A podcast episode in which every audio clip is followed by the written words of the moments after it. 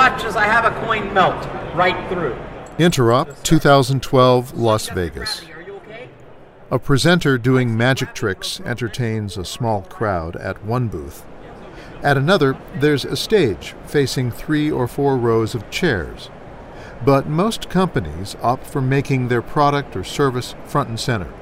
This is Interop, where you'll see just about the most diverse enterprise computing and data center products on one floor. One of our stops was a tour of Interop's Network Operations Center, known as the NOC, which operates a data center that now runs throughout the year. Glenn Evans led the tour and is Interop's chief engineer. Essentially, what we do is provide all the connectivity, both wired and wireless, for the expo floor and the conference space. If your wireless goes down, yeah, it's our problem.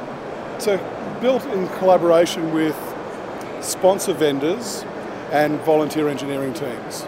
And the process starts about six months ago, it started about six months ago, September last year, where we put out an RFP. We basically said, listen, we need to build this network, it has these particular parameters.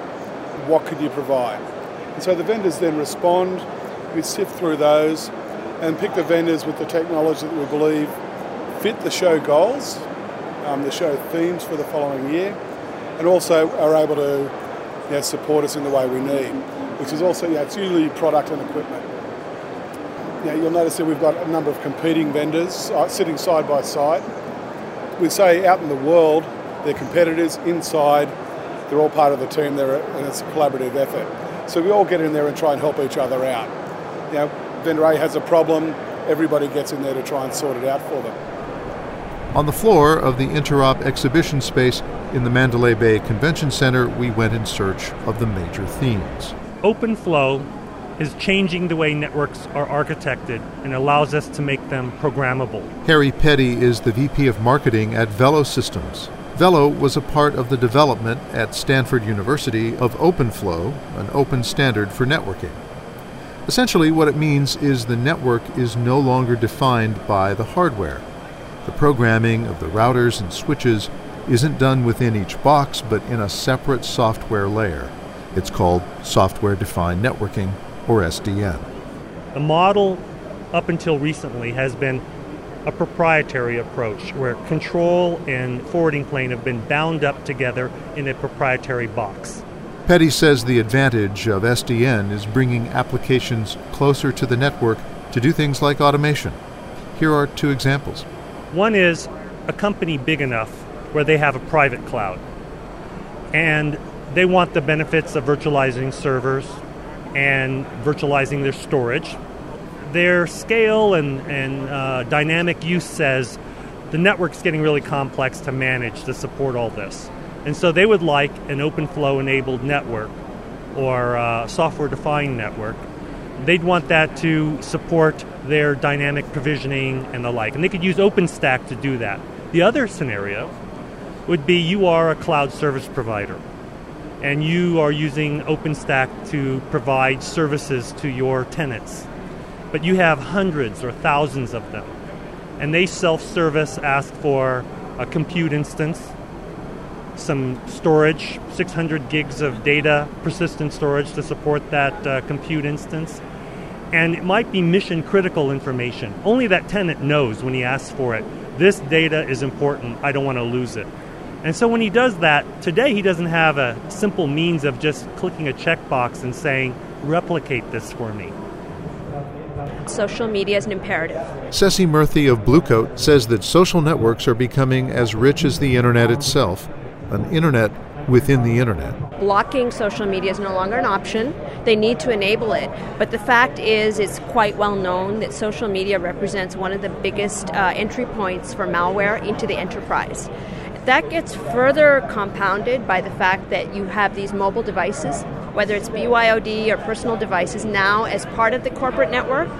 The number two most popular activity on these mobile devices is social networking. So businesses now really need to think about what's the strategy to safely enable and control social media. Number one is still email, but also applications. So just using corporate applications, using uh, e- internet applications is also uh, number one. Email, interestingly, is starting to drift down, being replaced by social media. the delivery of managed services has been dependent on the last mile. You know, let's face it, in North America, not as evolved in some other parts of the world, right? Managed services in the cloud is still well ahead of where, you know, clients are at.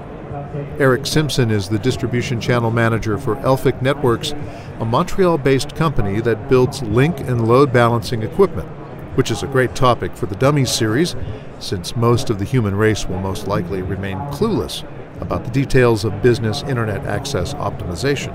Jean Pascal Hebert of Elfiq helped write the For Dummies book on the subject.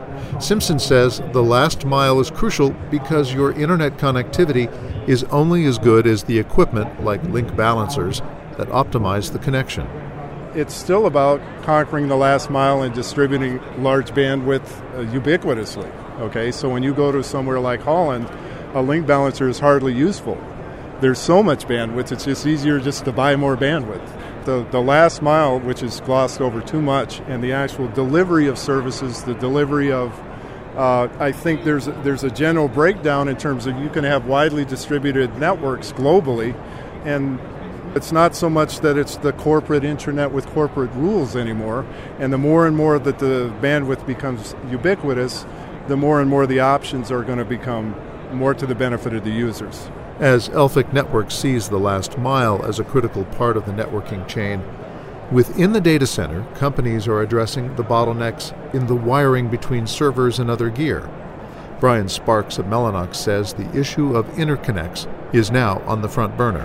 I think people are starting to understand the fundamental problem, and I think that's why you know our booth here at Interop this year is really hopping. Um, I think interconnect is becoming that next thing that people are really looking to uh, to help solve some very fundamental issues. You know, there are a lot of people that just are accustomed to buy servers off the shelf with gigabit Ethernet already included. Now, with these latest uh, chipsets and CPUs from folks like Intel and AMD, that can no longer be the case uh, because there's a fundamental ROI issue at hand in terms of the max performance I can get out of these CPUs. I mean, it's essentially you have a Ferrari, but the law tells you you can only go 65 miles an hour. Well, we want to remove that law. If the Ferrari can go at 186 miles an hour, it should go at 186 miles an hour. It shouldn't be limited. That's where we play. Right? We have 56 gig InfiniBand today. We also have 40 gig Ethernet. So depending on how people want to connect their systems, we can service those folks.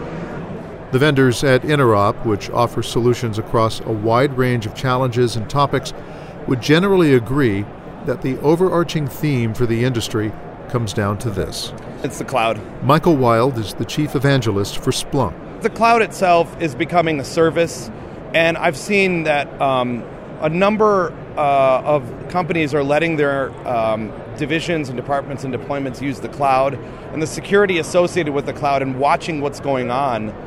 We often find that the business is ahead of IT. They're using these cloud services that IT has let them use, and they're in the process, IT's in the process of catching it up. So the impact of not only internal virtualization, but just the public and private cloud in general has just caused, you know, I've seen it as the biggest thing in the past, you know, at least five to 10 years. Because most of cloud is servers, right? It sounds grammatically incorrect, but most of the cloud is servers, and most of the cloud requires IT people. But like it, it's almost the cloud has almost made things better and worse at the same time. Worse because the sprawl has gotten uh, even more, but better because then a company can provide resources it doesn't have. On the floor of Interop 2012 in Las Vegas, I'm Jason Lopez.